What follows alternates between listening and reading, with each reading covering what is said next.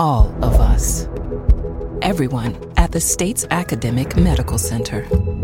All working together to deliver complete care now and for generations to come. All over the state, including hospital and clinic locations from the Delta to the Gulf Coast. All for one reason you. The University of Mississippi Medical Center. All for your health. This podcast is a local production of Mississippi Public Broadcasting and depends on the support of listeners like you. If you can, please donate today at mpbonline.org. And thanks.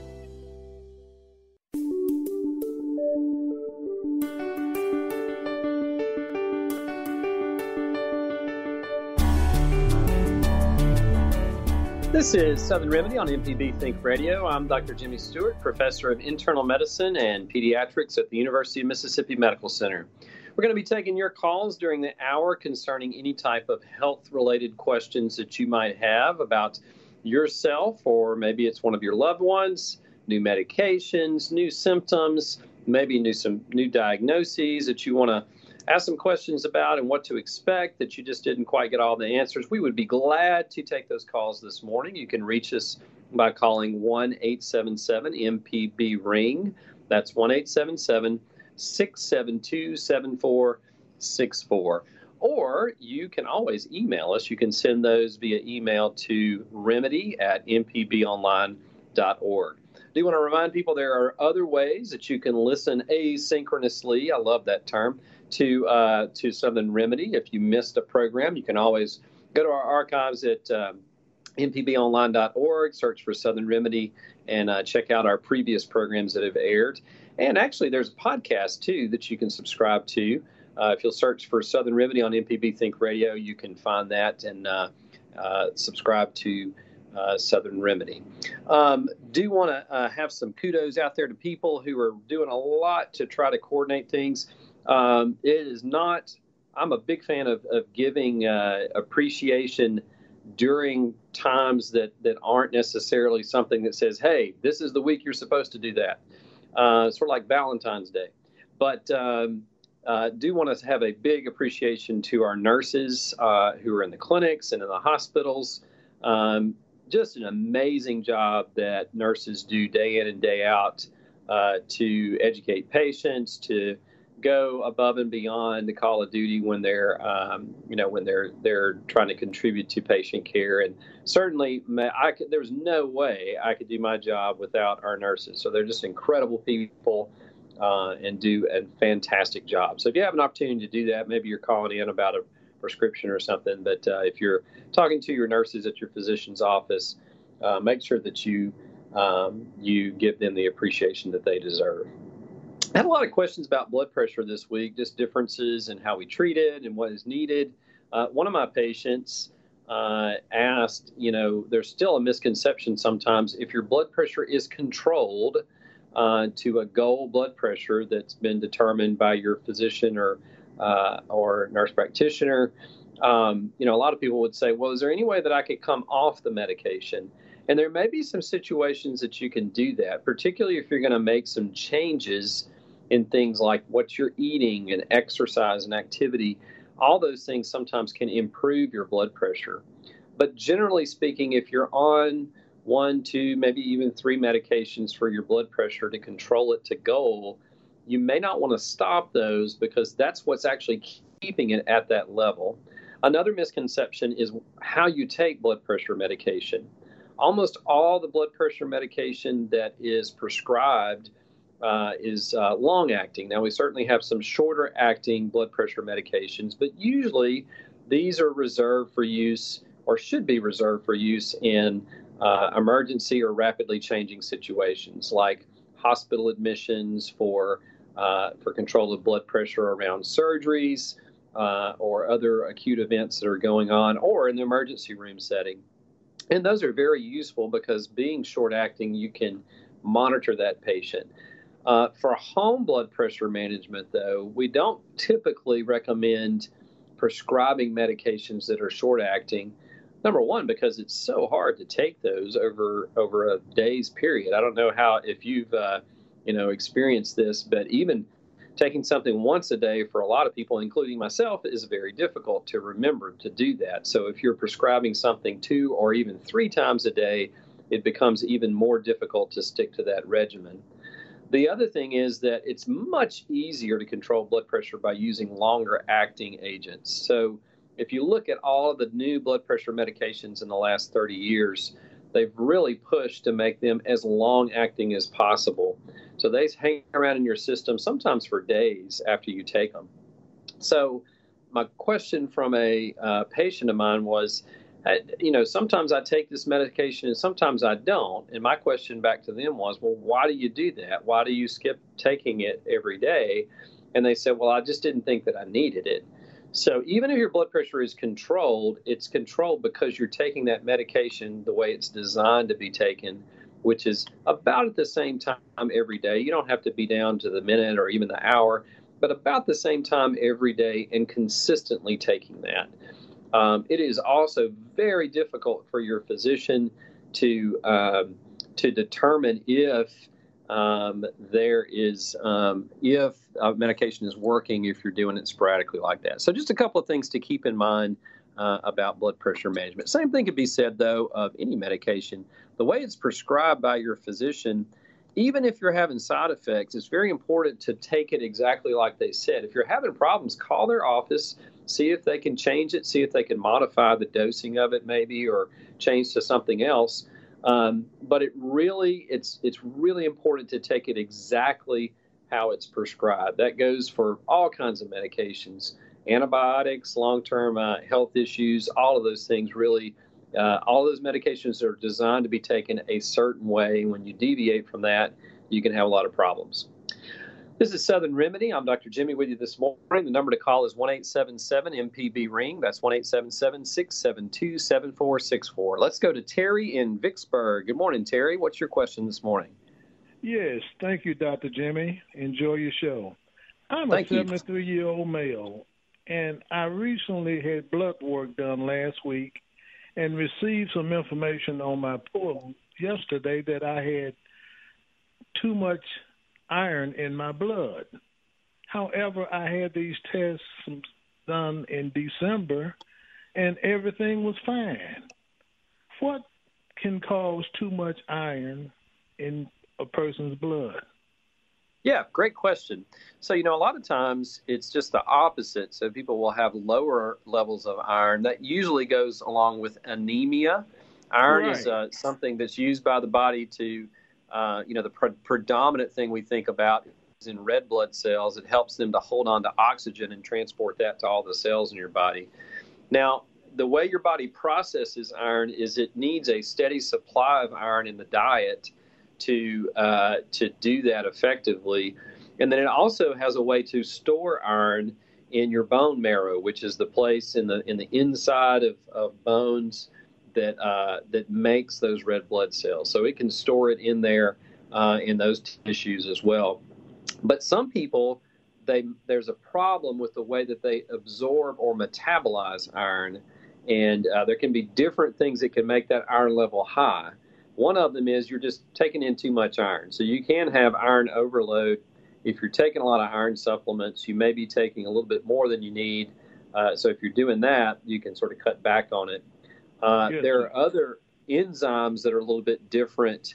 That in some people uh, you can develop something called hemochromatosis, which means that you have iron overload. So your body is metabolizing and uh, it's it's not processing iron appropriately, so that you end up having more iron in your system. The the negative effects of that, if the iron gets too high, it can start to affect different organs in your body so that they don't function. And these can be hmm. things like your heart, your liver, um, your uh, pancreas. Um, people who have hemochromatosis, uh, they tend to have a little bit uh, darker skin, so it's almost sort of a bronzish color to the skin because of iron that's laid down there. And uh, one of the ways that they treat this is basically phlebotomy. So they actually uh, bleed off blood to get rid of the extra iron.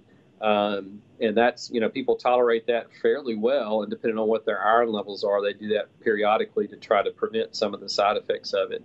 But Terry, I, the first thing I would do would be to talk to your physician about that. The other thing is the way we test for that is uh, a couple of different tests. So they may want to follow up if you just had an iron level that's high with some other test to look at some of the iron transport um, um, uh, enzymes and molecules and, and, proteins, and then also to uh, maybe check a couple of other things too. But they may just want to repeat that iron test, and if it's back in the normal range, it's probably not that big a deal. But oh, that's okay. sort of the yeah that that would be if you were my patient, that's what I would do. I would pray unless it was really really high, I would probably just repeat that, and then um, if it's still high at that point, then I might get some other tests to try to confirm if you're having a problem uh, metabolizing that iron. All righty. Thank you so much, Dr. Jimmy. You've been quite helpful. I'm Dr. Jimmy Stewart. Thanks for listening to the original Southern Remedy podcast. You can get your medical question answered by sending an email to remedy at mpbonline.org. For a regular dose of medical information, subscribe to the podcast using your favorite podcasting app. The doctor is always in on the original Southern Remedy.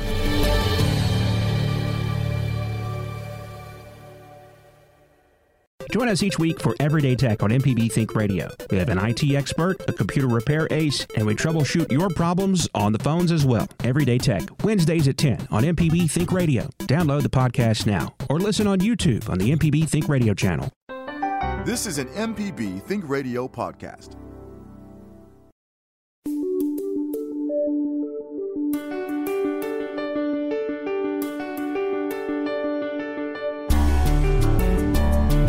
This is Southern Remedy on MPB Think Radio. I'm Dr. Jimmy with you this morning answering your questions about any kind of healthcare issue that you might be having.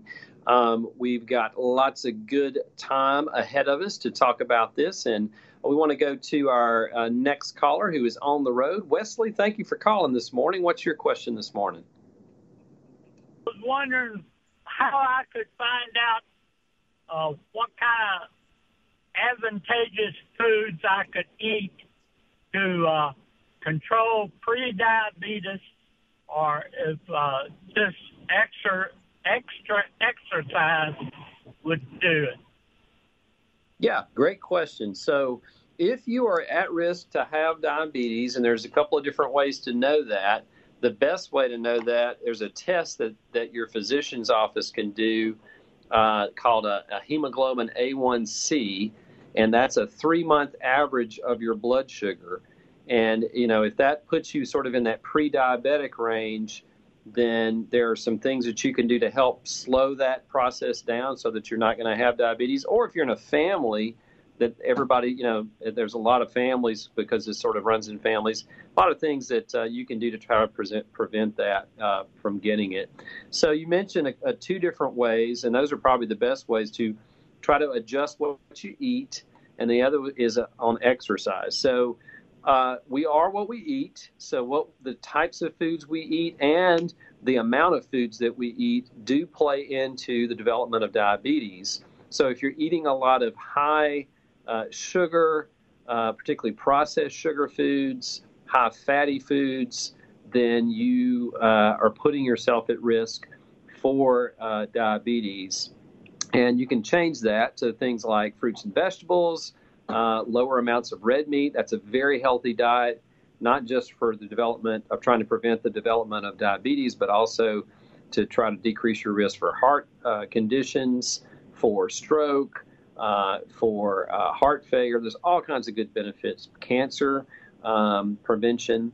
Uh, so all those are very important, and it you know they've looked at different types of diets. I know a lot of people sort of stick to one or the other, and there's even you know, if you do, at, say, a um, ketogenic diet where there's a lot more fats and proteins than it is carbohydrates, or low carb diet, really it comes down to trying to eat a little bit more healthy. And that doesn't mean you can't eat your favorite food, uh, you know, if it's if it's in that category, but it means changing some things.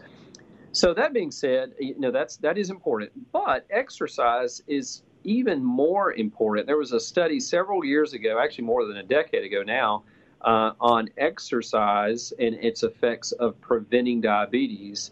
And they basically compared, they had a group that did moderate intensity exercise, and they compared them uh, to a group that took a diabetic medication to see which one was better in preventing diabetes.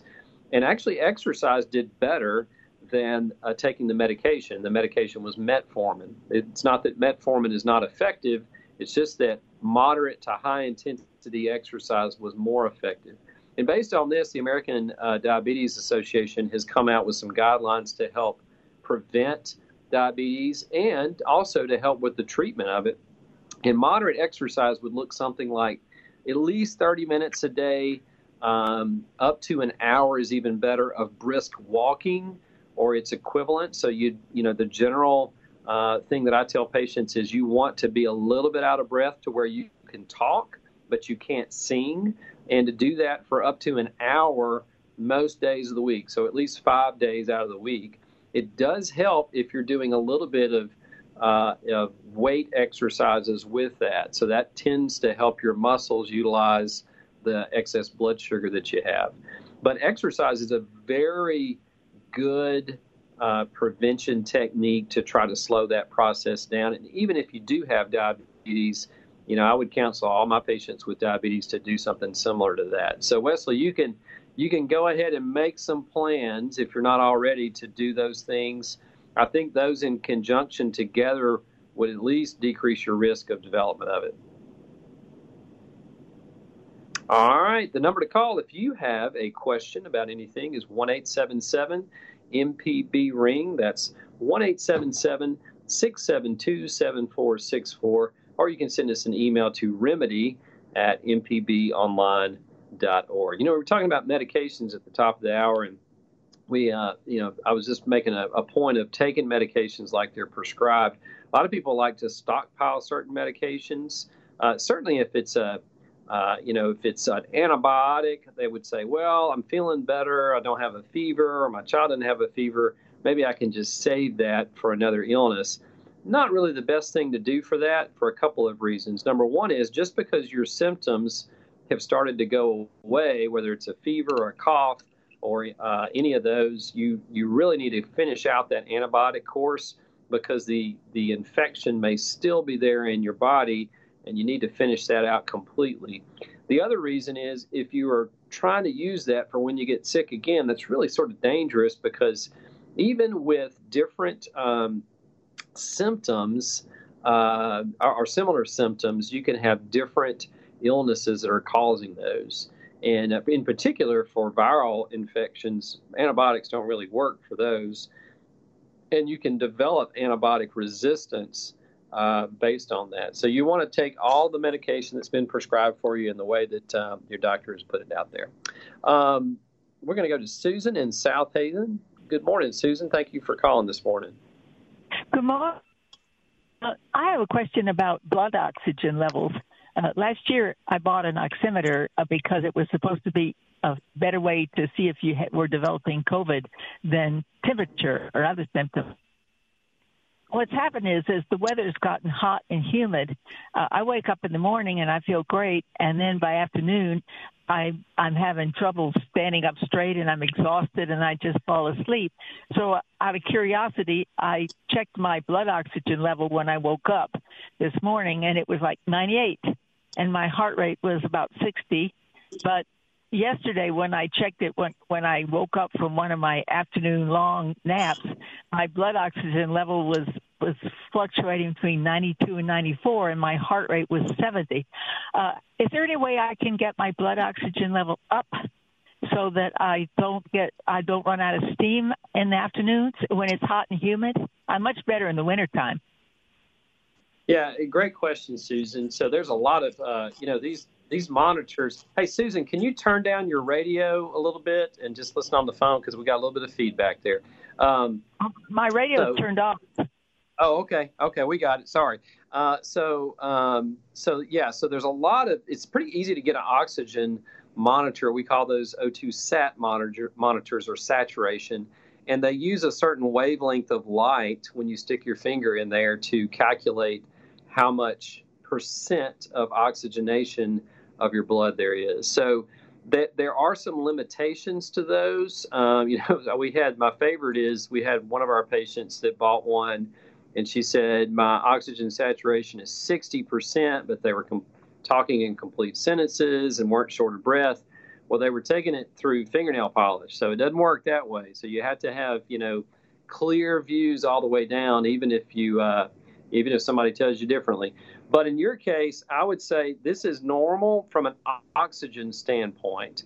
So our bodies only need about 90 to 92 percent of the blood saturation um, to to adequately transport oxygen. And you know, even if you check the oxygen saturation of somebody who is a world class runner and they're running a, a race or at the end of a marathon, you're not going to really find that the oxygen level decreases past that point. Now, of course, if you have other things going on like chronic lung disease or heart failure or pneumonia, uh, you mentioned COVID. One of the complications was, you know, it can can be lung infection. All of those are reasons why your O2 uh, levels, uh, saturation levels, can decrease. The the variations that you described in both heart rate and in oxygen levels are normal throughout the day. Uh, we tend to have lower pulse rates first thing in the morning, and they go up during the day. Um, the best thing you can do, and look, it is oppressive out there. I, I agree. And humidity doesn't really change the oxygen content in the in the air that we breathe, uh, nor does heat appreciably. So that really doesn't affect that. What it does affect, though, is how hard your body's having to work because of that excess heat. Um, so the best way is to condition yourself just like an athlete would to uh, utilize the oxygen that's there. And the reason why your heart rate may be going up is because your body's having to work harder, not because it's getting less oxygen levels, but because downstream at the muscle layer uh, uh, level that, that it's not it's not conditioned enough to do that. Um, and if you think about it, this makes perfect sense. If you take a a high school person who's never uh, never run a race and they suddenly are training for a race and on the track team, uh, the first time that they start to run, they're going to be a whole lot more shorter breath. They're going to breathe a lot faster. Their heart rate's going to be higher. As they train, they're really training their muscles how to utilize oxygen better and how to utilize energy better in different systems of management of that. And as they train, their heart rate's going to come down and also their respiratory rate's going to come down. But the O2 levels you mentioned are perfectly normal. 92% is in that normal range. Even if it gets down to 90, sometimes that's fine.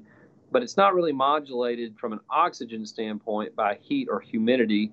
But that does make your body work a lot harder during those times uh, from an exercise standpoint. You lose a lot more, you have to exert a whole lot more energy uh, as you said, in the in the summertime than you do in the cooler months. So that's sort of a physiologic explanation for that.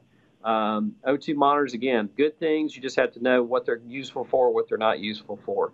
So uh, I would actually resting heart rate is a very good indicator of physical fitness, all things being controlled. So that's one of the things that athletes use sometimes to uh, to see, you know, if they're getting enough sleep, if you don't do that, your heart rate's going to be a little bit higher. All kinds of different things that that uh, can make that go up or down. So that would be my my advice to you. That uh, you know, just slowly uh, making sure you're getting plenty of exercise. Do try to do it when in, in the cooler times of the day because you can lose way too much fluids and you really can't keep up with that when the temp gets up above the 90s for very much uh, above an hour. Oh, okay. So that would stop the afternoon crashes. Yeah, I, I would say you know what that you need to you know slowly work up on what you can do. It doesn't have to be fancy. It could be something like walking.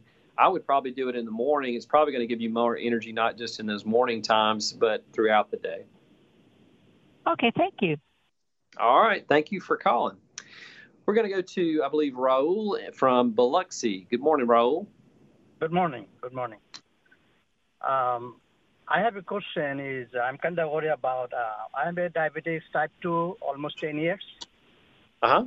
And I have been taking a metformin, uh, 100 milligram twice a day, and also 10 milligram glipizide twice a day. And uh, my blood sugar is like a A1C 7.5, 8, sometimes 8.5, something. And uh, somebody telling me that that instead of metformin, if I take in a insulin, that may be more healthier.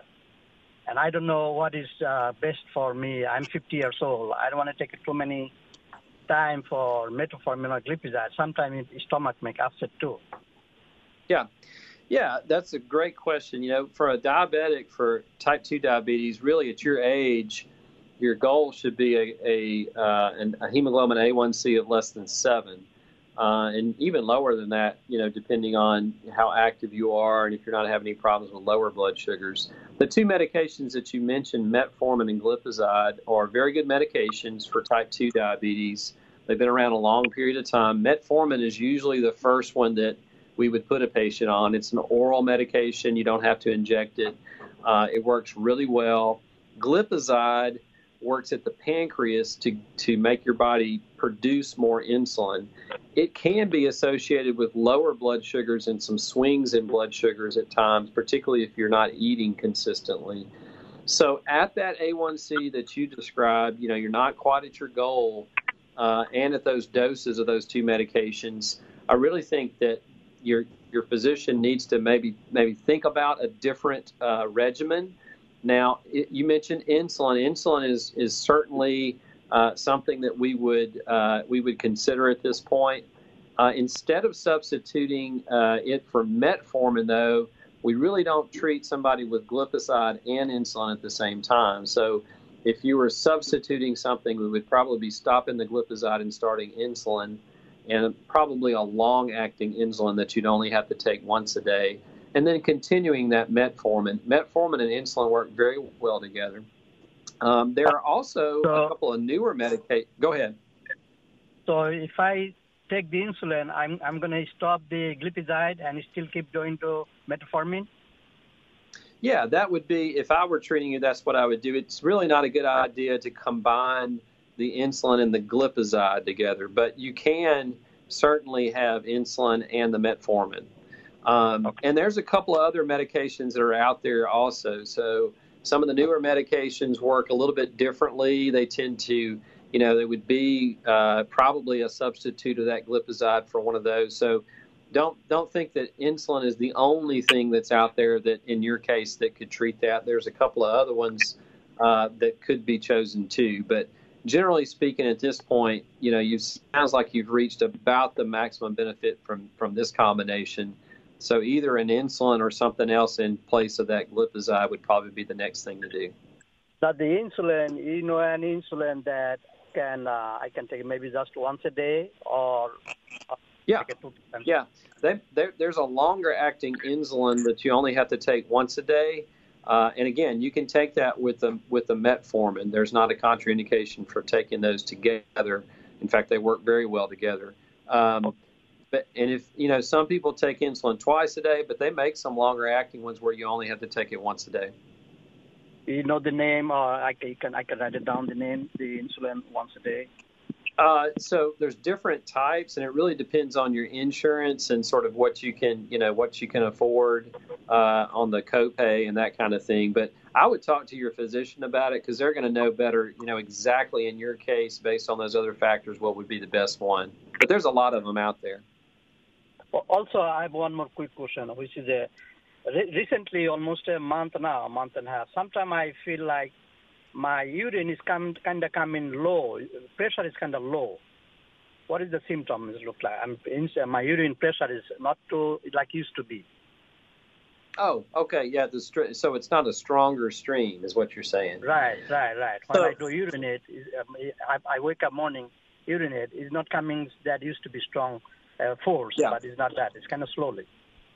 Yeah, it could be a number of things. Uh, you know, as you get older, your prostate gets bigger in size, and sometimes that can be the the most common cause of the urine stream decreasing. But with an A1C is is in the the range that you're in, you have to keep in mind that you're losing a lot of water in your urine, and depending on when you're urinating throughout the rest of the day, you may be running a little bit dehydrated based on that. So getting better control of the diabetes may actually help some of those symptoms too. I'm Dr. Jimmy Stewart. Thanks for listening to the original Southern Remedy podcast. You can get your medical question answered by sending an email to remedy at mpbonline.org. For a regular dose of medical information, subscribe to the podcast using your favorite podcasting app. The doctor is always in on the original Southern Remedy.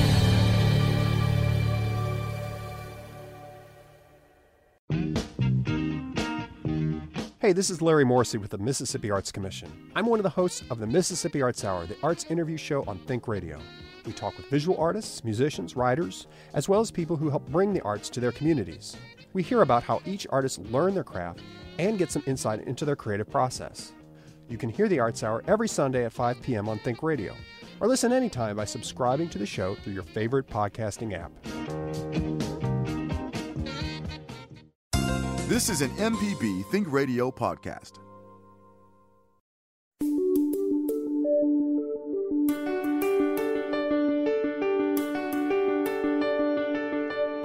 This is Southern Remedy on MPB Think Radio. I'm Dr. Jimmy Stewart, professor of internal medicine and pediatrics at the University of Mississippi Medical Center. Got a lot of good calls this morning. We're going to keep them rolling with Sue from Beaumont. Good morning, Sue. What's your uh, question this morning? Good morning. I hate to be redundant, but I have a friend in Texas, and every time she calls, she talks about that gastric sleeve surgery. And you said you look it up. She, I, I personally wouldn't have it done, but she keeps saying it's the quickest way to lose weight. And I just wondered, is that still popular, or is that still being done a lot? Yeah, I did look that up, and I checked with a couple of our surgeons, and I think it was just one technique or some of the products that had been recalled. But as far as I know, and, and what they told me, they were still doing that. So again, I, one thing you could tell her is that they need to really this needs to be in a in a program. Most of the reputable bariatric um, or, or weight loss programs they don't just jump to surgery, but there's a lot of things that they want to do. There's usually a psychological evaluation to make sure that they understand all the different things that are going to be involved with the surgery. There's intensive uh, uh, nutrition and exercise counseling beforehand and most people are given about like a three to six month period before they actually do the surgery. And they encourage you to lose weight before the surgery. Uh, they found that if you do that i know it sounds sort of counterintuitive but if you do that it actually helps you long term make sure that you're going to you know be successful afterwards. But yeah sue i did look that up and it looks like they're still doing doing those. Well thank you for the information. I appreciate that. All right. You take care Let's go to Edward from Byhalia. Good morning, Edward. Hey, doctor. I talked to you before. Listen, I'm 76. I'm on my 14th year with my kidney transplant. My labs are perfect. Not good, right. but perfect. I do take good care of myself. And now with the uh, the new variants, uh, the only person I've actually come close to is the phlebotomist at the VA to get my blood drawn every month. Otherwise, I've uh, since a year ago March, I've had total so, you know, social distancing and the um, my daughter comes over, we sit in the backyard, et cetera, et cetera. Now, the clinic I go, I went to to have the transplant in Alabama. I'm not going to say the hospital's name. Uh, they uh, stopped these telemedicine and want me to drive over there and sit in that clinic room with all those people. Mississippi and Alabama have like 30 percent uh, uh, vaccinated, and you got these COVID zombies walking around asymptomatic. And I'm not going to do it. Uh, and uh, uh, what I wanted to know is how would uh, how would I transfer uh, my uh, uh, records? So all I want from them is medicine. I don't, I don't want nothing else from them ever again. All I want right. is to, uh, I get it from the specialty pharmacy, and that's all I want from them. And how would I transfer it to Mississippi uh, provider? Sure. Uh, maybe at the hospital or where I could get my medicine. Yeah, I think I, I think you could do that, and um, so there are a number of transplant nephrologists who are very familiar with the the post-operative and ongoing care uh, of somebody like yourself. So I know here at the at, at UMMC we have transplant nephrologists, and they're able to do that. Uh, their team is able to do that fairly well, and it would be less of a drive for you um, you know, or or they could do a lot of it through telemedicine and, and monitor levels. I know a lot of a lot of transplant clinics have sort of switched over to that and found it to be very useful. So the first thing I would do, uh, and I don't have the number up right in front of me, but I, I would, you know, usually these are these are regional um, uh, medical centers, but I, I would uh, I would try to call the the main number at the University of Mississippi Medical Center here, um, and uh, just uh, to see if you could if you could talk to or schedule some uh, you know a, a, conversation with a transplant nephrologist. The other thing would be able to call your doctors there in Alabama and to just discuss it with them and say, hey, uh, and they they weren't able to do that or weren't willing to do that. Well, I hadn't called. You know, I talked to them. I t- called over the last week, and, and they they called me up and said, "You need to make an appointment to come over here." I said, "I'm not coming over there with all these people uh, and all this Right. stuff." Uh, I said, and uh, I, so uh, ask them well, ask them about ask them about Oh, no. alternatives. Yeah, I would they- ask they- them. I, I, Not, I told the coordinator. I told them to have the coordinator call me, and she hasn't called me in a week. So I'm getting nervous about this thing. I mean, uh, Yeah. I've got prescriptions till next year, but uh, that's all I really. I mean, I'm taking good care of myself, and if I do need somebody, I'm sure I can find somebody here. So, uh, um, if I sent you an email, could you recommend somebody, or uh, uh, uh, give me, uh, you know, talk to one of your nephrologist buddies and have them give me a call or something? absolutely. You send it to remedy at mpbonline.org. That's remedy at mpbonline.org.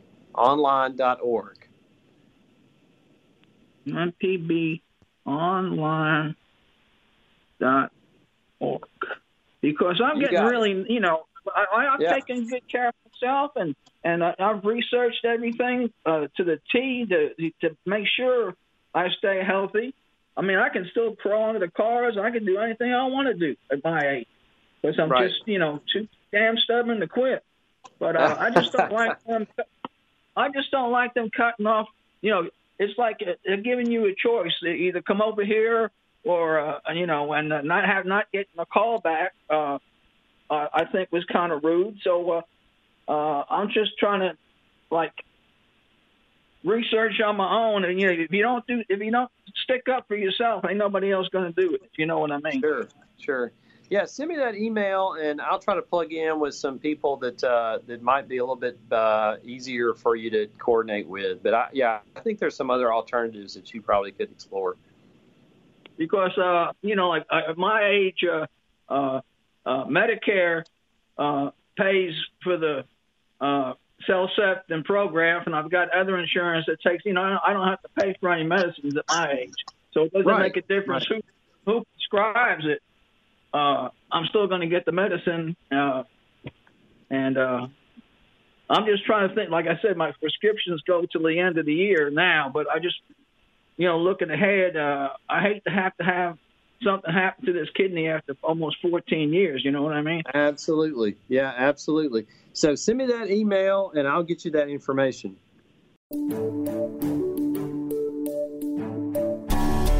I'm Dr. Jimmy Stewart. Thanks for listening to the original Southern Remedy podcast. You can get your medical question answered by sending an email to remedy at mpbonline.org. For a regular dose of medical information, subscribe to the podcast using your favorite podcasting app.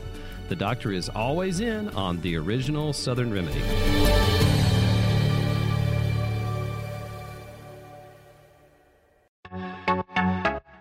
I'm Dr. Nancy Lottridge Anderson, president of New Perspectives, a fee only financial advising firm and co host of Money Talks. For over 10 years, Money Talks has been answering your personal financial questions and sharing knowledge about money management. Money Talks can be heard Tuesdays at 9 a.m. on MPB Think Radio. Podcasts can be found on our website, money.mpbonline.org, or on your smart device's podcasting platform. This is an MPB Think Radio podcast.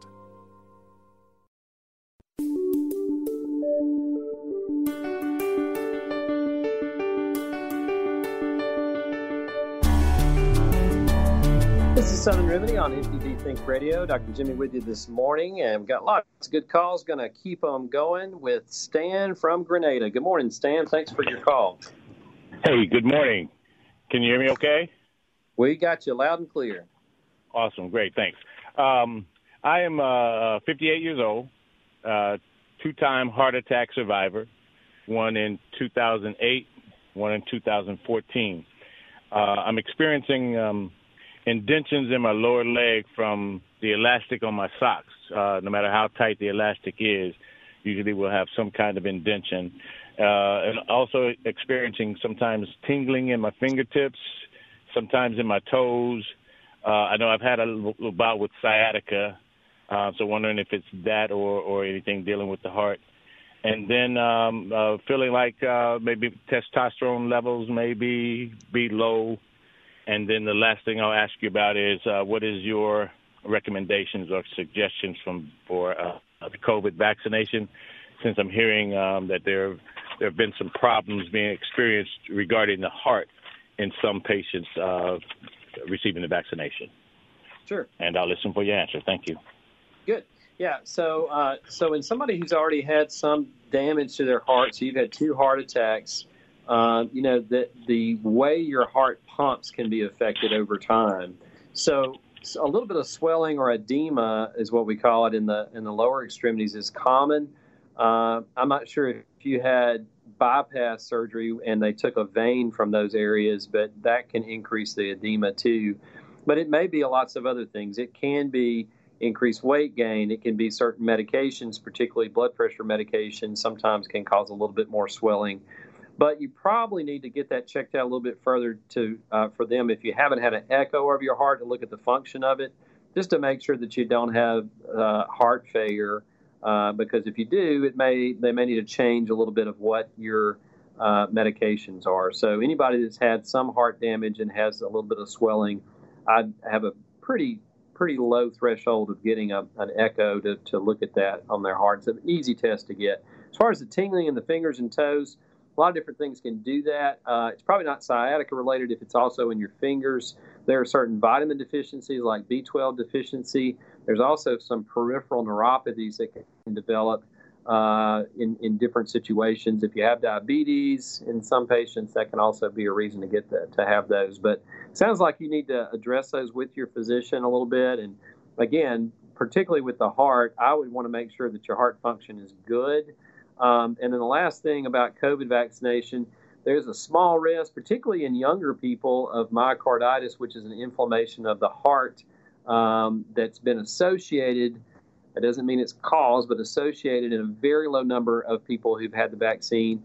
But they've looked at, at that in detail, and there's really much, much, much more risk of if you've got COVID to have problems with your heart. Certainly more cases of myocarditis um, as a complication than if you get the vaccine. And particularly in your case, with as many problems as you already have, I would go ahead and get the vaccine because it's going to protect you against some of those other side effects. So, um, or potential uh, uh, negative effects with your heart. So that's that's my advice there, Stan. But uh, check that heart, those heart and swelling uh, of your uh, lower extremities out to make sure it's not heart failure. Uh, Let's go to. One, oh, go ahead. Oh, let's uh, we got to trying to squeeze some people in here. Uh, let's go to Sharon from Holly Springs. Good morning, Sharon. Good morning. Um, I'll make mine quick. About I'm 66. About five years ago, um, one is due to family history of heart hypertension, and then the other is cholesterol, which I have no family history. They put me on lisinopril and atorvastatin. Um, I go back to my annual checkup in two weeks but I've started as of the 1st of May. My husband and I together, we went on a diet eating clean, and I mean clean chicken and fish. I've had beef twice since May the 1st.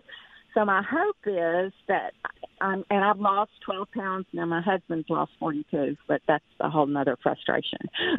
uh, uh, I'm wondering if we're doing this, is it going to help me get off any of these medications, or am I just kind of stuck, especially with the family history of heart disease? Yeah, uh, Sharon, I think you got a good shot at it. Um, I would now, you know, our genetics plays a huge part of, of our risk. Uh, the best thing is when you go back, just say, hey, I've been doing all these things. Would you mind if I got off some of these medications or decreased the dose just to see. The atorvastatin, which is a cholesterol medication, would be the one that you could easily stop for Okay. a certain length of time, probably a couple of months. Continue to do those things that you've done. Or you may want to go ahead and call the doctor's office and see if they want you to go ahead and stop the cholesterol medication to see sort of what these changes have done on your overall risk. Okay. Um, that would be something that's easy to do. The blood pressure a little bit different, but you know, in certain situations, you can actually decrease the dose or come off of it. Um, you know, in that situation, and uh, just keep in mind you'll have to com- continue to do those things to to see the health benefits Sure. of it. But Sure. Yeah. but yeah, I Yeah, think I you've mean- got a good a good chance even with those genetics. Well, I think the atorvastatin was where the statin is the one that I'm kind of anxious to get off of. I understand family history, so there's not a lot I can do about that. And Right.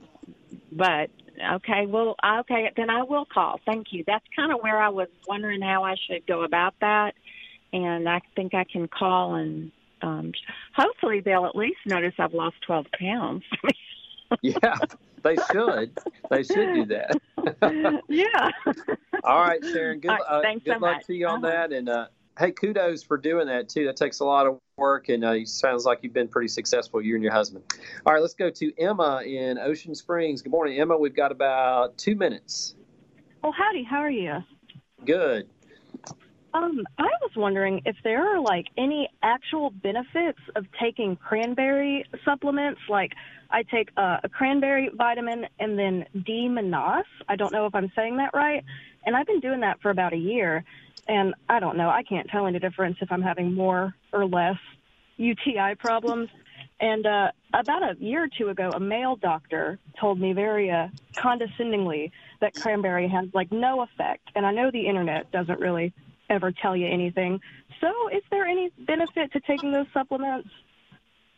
Yeah, they've looked at cranberry juice in particular. I'm not as familiar with the other things that you mentioned, but cranberry juice, uh, if you drink it enough, it does sort of change the pH and some of the other things in your urine uh, that can decrease a little bit. Some studies have shown a benefit, others uh, haven't. Some of the bigger studies really haven't shown that. My viewpoint is if it's not causing any problems and you want to try it, go ahead because it's really, you know, cranberry juice is good for you. And I would get the 100%, certainly wouldn't get like concentrate or anything like that that has extra sugar in it. But uh, I say it's worth a try. If you've tried it for a, a num, you know, a good while and you haven't noticed any difference, then it's probably not doing much in your particular case. Keep in mind too that sometimes, you know, everybody's a little bit different. So even if you have good studies that show a positive effect, if it's not working for you, then I would sort of switch towards something else. Um, and but yeah, it's it's certainly worth a try. And there's a little bit of data to suggest that it does improve that. Um, again, I'm not. I don't usually don't argue with patients on it just because the the benefit you know could outweigh the risk of it. So that that'd be my um, my advice for you on that.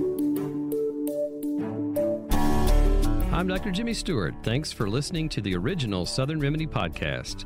You can get your medical question answered by sending an email to remedy at mpbonline.org.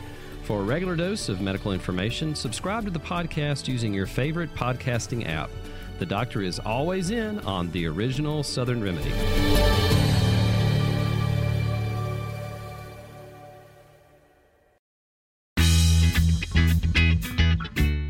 Professor Richard Gershon from the University of Mississippi School of Law, host of In Legal Terms.